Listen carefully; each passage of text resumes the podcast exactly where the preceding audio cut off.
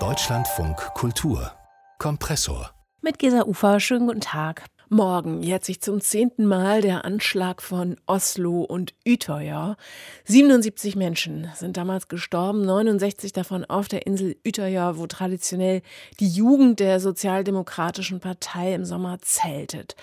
Das besonders perfide des rechtsextremen Attentäters hatte sich damals auch daran gezeigt, dass Anders Breivik in einer Polizeiuniform auf die Insel gekommen war, um so viele Menschen wie möglich zu täuschen und dann zu töten wie dieses Ereignis Norwegen geprägt hat und wie sich die dortige Kunstszene mit dem Erstarken rechter Tendenzen auseinandersetzt. Dazu habe ich vor dieser Sendung mit der Theatermacherin Hanan Ben Ammar gesprochen.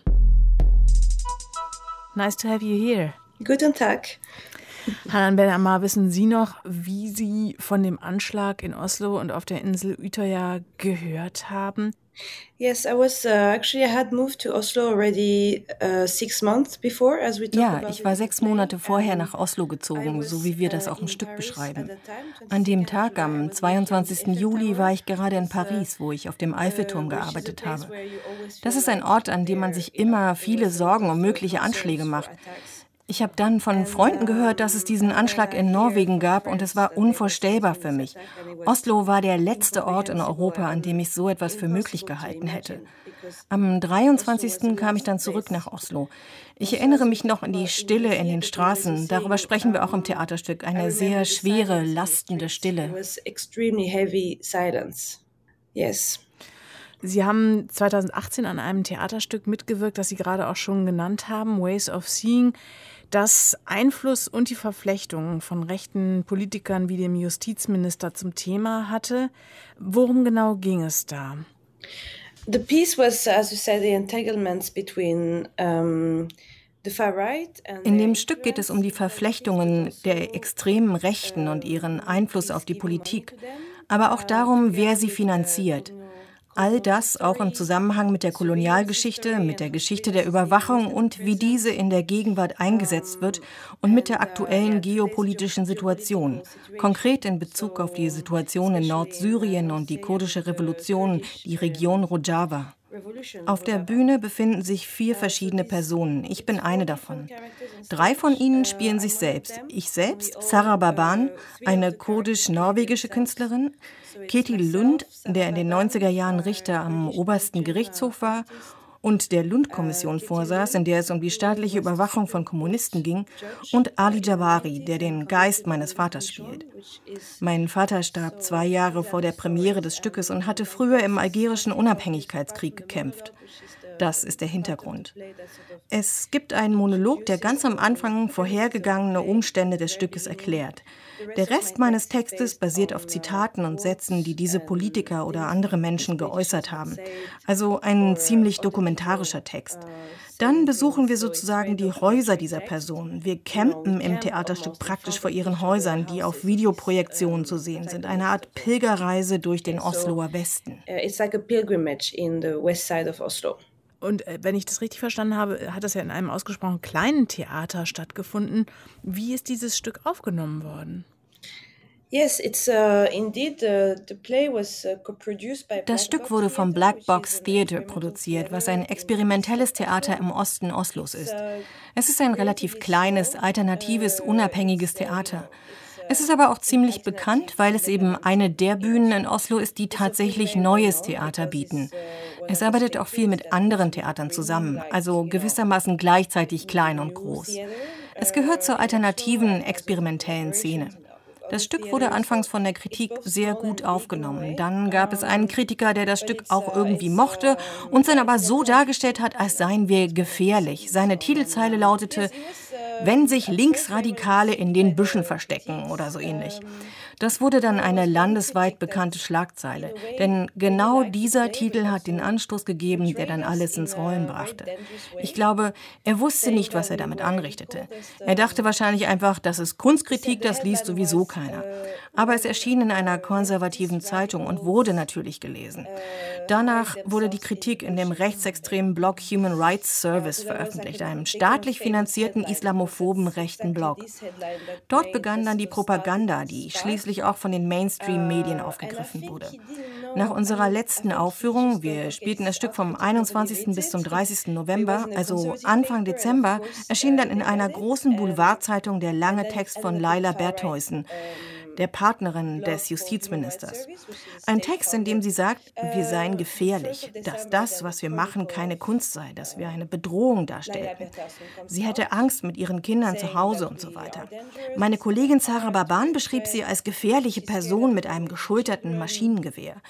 Dieses Bild der Angst schufen sie schon ziemlich am Anfang der Entwicklungen. Es gab also einerseits positive Kritik am Stück von professionellen Kritikern und andererseits eine wirklich grauenvolle Darstellung von uns, die uns fast mit Terroristen gleichsetzte. Really horrible depictions of us in um, almost as terrorists. Mhm. Und sie standen ähm, plötzlich ja. im Verdacht, äh, direkte Gewalt gegen den Justizminister Tor Mikel Vara begünstigt zu haben. Was bedeutete das für Ihre Theatergruppe?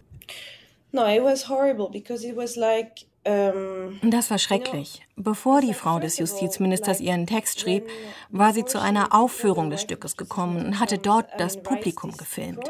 Wir wussten zu dem Zeitpunkt noch nicht, wer sie war. Sie stand da und war sehr aggressiv. Als wir dann feststellten, dass sie die Frau des Justizministers ist, wussten wir, dass uns großer Ärger bevorstand. Das Gefühl, dass da jemand ist, der uns übel reinlegen möchte, wurde langsam immer stärker. Und dann gab es diese Anschläge. Ein Trigger dafür könnte gewesen sein, dass ich in einem sehr kleinen Interview auf die Frage des Journalisten, ob es denn nicht gefährlich sei, die verschiedenen Häuser der Politiker und so weiter zu zeigen, geantwortet habe, ach komm, niemand, der dieses Stück gesehen hat, wird da hingehen und irgendwas anstellen.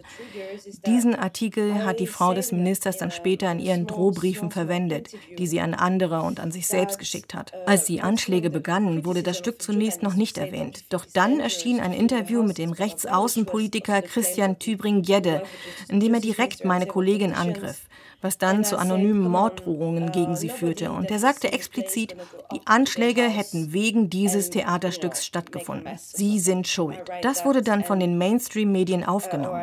Für uns war es das Schlimmste, die Komplizenschaft der Mainstream-Medien und den Stimmen der extremen Rechten zu erleben, die ich gar nicht erst als Medien bezeichnen möchte. Wir wussten schon, dass dieses Stück Folgen haben würde, auf die eine oder andere Weise, wegen der Art der Inszenierung. Was wir aber nicht wussten, war, dass die Medien uns keinerlei Rückendeckung geben würden.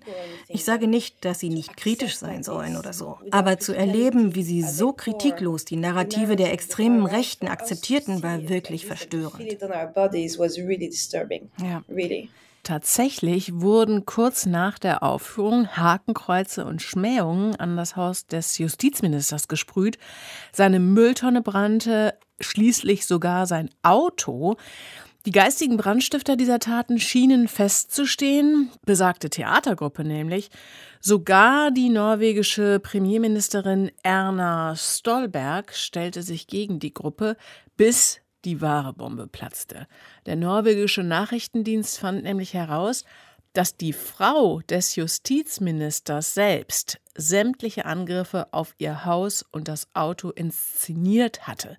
Sie hatte den Eindruck erwecken wollen, es seien Anschläge verübt worden. Der Justizminister musste daraufhin zurücktreten. Ich wollte von Hanan Benamar wissen, was daraufhin passiert ist. Ob es für sie und ihr Stück eine Art Rehabilitierung gab, ob es öffentliche Entschuldigungen gab, was eigentlich aus dem Minister und seiner Frau geworden ist.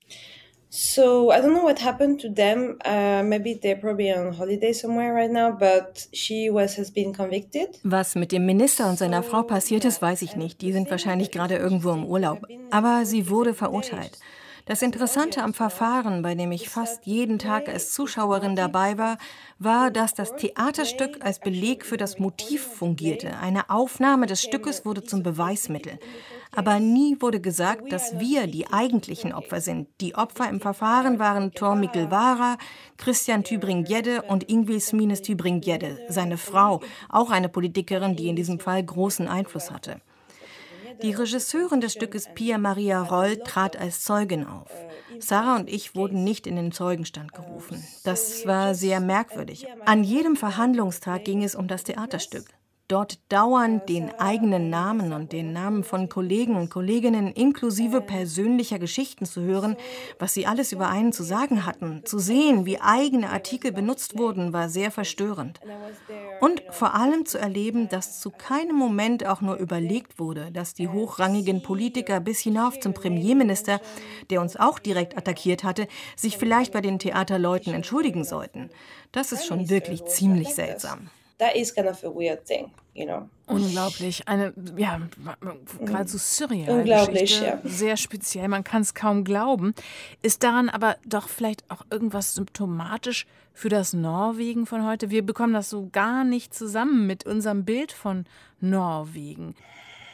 You know, it's for us. It was also very interesting. I mean, uh, to be honest, it's also it's been. Es war durchaus eine faszinierende Erfahrung, aber eben auch sehr schwierig. Und es ist ja auch nie vorbei. Bis heute werden wir angegriffen, wenn jetzt auch eher verbal. Aber ich habe das Gefühl, dass viele Jahre meines Lebens in diese Maschinerie hineingesogen wurden. Ich denke, das ist ziemlich symptomatisch für Norwegen, weil es hier eine Art absoluten Glauben an die Redefreiheit gibt, der über jeder Kritik erhaben scheint. Gleichzeitig gibt es die Weigerung, sich mit der Kolonialgeschichte, der Geschichte der Sklaverei, mit Rassismus auseinanderzusetzen und eben mit der Tatsache, dass Norwegen genauso rassistisch ist wie alle anderen Länder auch. Viele Leute denken, glaube ich, dass Norwegen irgendwie ein besserer Ort ist als andere, dass Norweger bessere Menschen sind als andere, dass Norweger nett sind. Das ist etwas, das man über Norwegen lernt, wenn man hierher kommt. Die Haupteigenschaft der Norweger ist, dass sie nett sind. Es gibt also eine Menge blinder Flecken und die Weigerung, sich mit den schwierigen Themen zu beschäftigen. Als dann die Breivik-Anschläge stattfanden, und das ist etwas, was wir auch im Stück ansprechen, wurden diese ganz schnell als die Taten eines verrückten Einzeltäters abgetan. Ein Irrer, der mit der Gesellschaft nichts zu tun hatte, keine ideologischen Aspekte, einfach ein besonders schlechter Mensch, der in seiner Kindheit viel gelitten hat. So als sei eine schwere Kindheit eine Entschuldigung. Aber wir wissen alle, dass es so nicht funktioniert. Wir wissen, dass da eine Ideologie hintersteckt, die existiert und mit der Menschen sympathisieren. Von dieser Ideologie kann man leider einzelne Tropfen ihres Giftes im ganzen gesellschaftlichen Spektrum finden, von rechts bis links. Die Kraft unseres Theaterstückes liegt auch daran, dass wir das aussprechen und dass auf der Bühne zwei junge muslimische Frauen stehen, die das sagen. Das war sehr provokativ. Das sorgte wohl auch dafür, dass viele Journalisten sich nicht gerade solidarisch zeigten. And that's what made, you know, the journalists also not being very solidaric, I would say. Mhm. Hanan Ben eine Frage habe ich noch, eine ziemlich schwierige, aber was hat Sie möglicherweise diese Erfahrung, die Sie da gemacht haben, über Kunst gelehrt? Also was kann Kunst tun, um der Gewalt und, und dem Hass von rechts etwas entgegenzusetzen? I think art actually is an amazing space because it's um, it has so much more potential. Ich denke, die Kunst ist ein faszinierender Raum. In ihr steckt zu einem gewissen Grad so viel mehr Potenzial als im Journalismus, wo man sehr strenge Regeln befolgen muss. Was ich daraus gelernt habe, ist niemals westlichen Intellektuellen zu vertrauen. Das ist eine Sache, in der mein Vater mir wahrscheinlich zustimmen würde. Wir haben alle blinde Flecken. Wenn wir denken, wir sind immer die netten Leute, dass die Linken die Lieben sind und so weiter, dann verstehen wir selbst nicht, wie Ideologie funktioniert und wie sich Ideen verbreiten. Wir müssen immer auf der Suche nach blinden Flecken bei uns selber sein und dürfen nichts als gegeben hinnehmen. Auch nicht davon ausgehen, dass einmal erkämpfte Rechte immer da sein werden. Wir wissen, dass sie auch schnell wieder verschwinden können. Kunst hat das großartige Potenzial, die Realität zu zeigen und gleichzeitig fiktive Momente zu kreieren, um die Realität noch stärker wirken zu lassen und Menschen zum Reagieren und Interagieren, zum Nachdenken und zur Veränderung zu bewegen. Ich glaube, es gibt ein Riesenpotenzial für Veränderung. Deshalb fühle ich mich sehr privilegiert, als Künstlerin arbeiten zu können. Leider glauben meines Erachtens nicht sehr viele Künstler daran, dass sie wirklich etwas verändern können. Das war bei mir früher auch so, aber nach dieser Erfahrung kann ich sagen, es ist möglich. Und das tatsächlich mit sehr geringen Mitteln. And with very small means actually. Hannah und Benan Ma, vielen Dank für Ihren Bericht. Thanks to you. Unsere Filmkritikerin Anna Wollner war nach über einem Jahr endlich mal wieder bei einer Pressevorführung und zwar in einer Musical-Verfilmung. Sie war so vielfältig begeistert, dass sie geradezu aus dem Kino wieder rausgetanzt ist. Ihre Rezension zu dem Broadway-Gentrifizierungs-Kino-Hit In the Hates hören Sie in unserem zweiten Kompressor-Podcast für heute.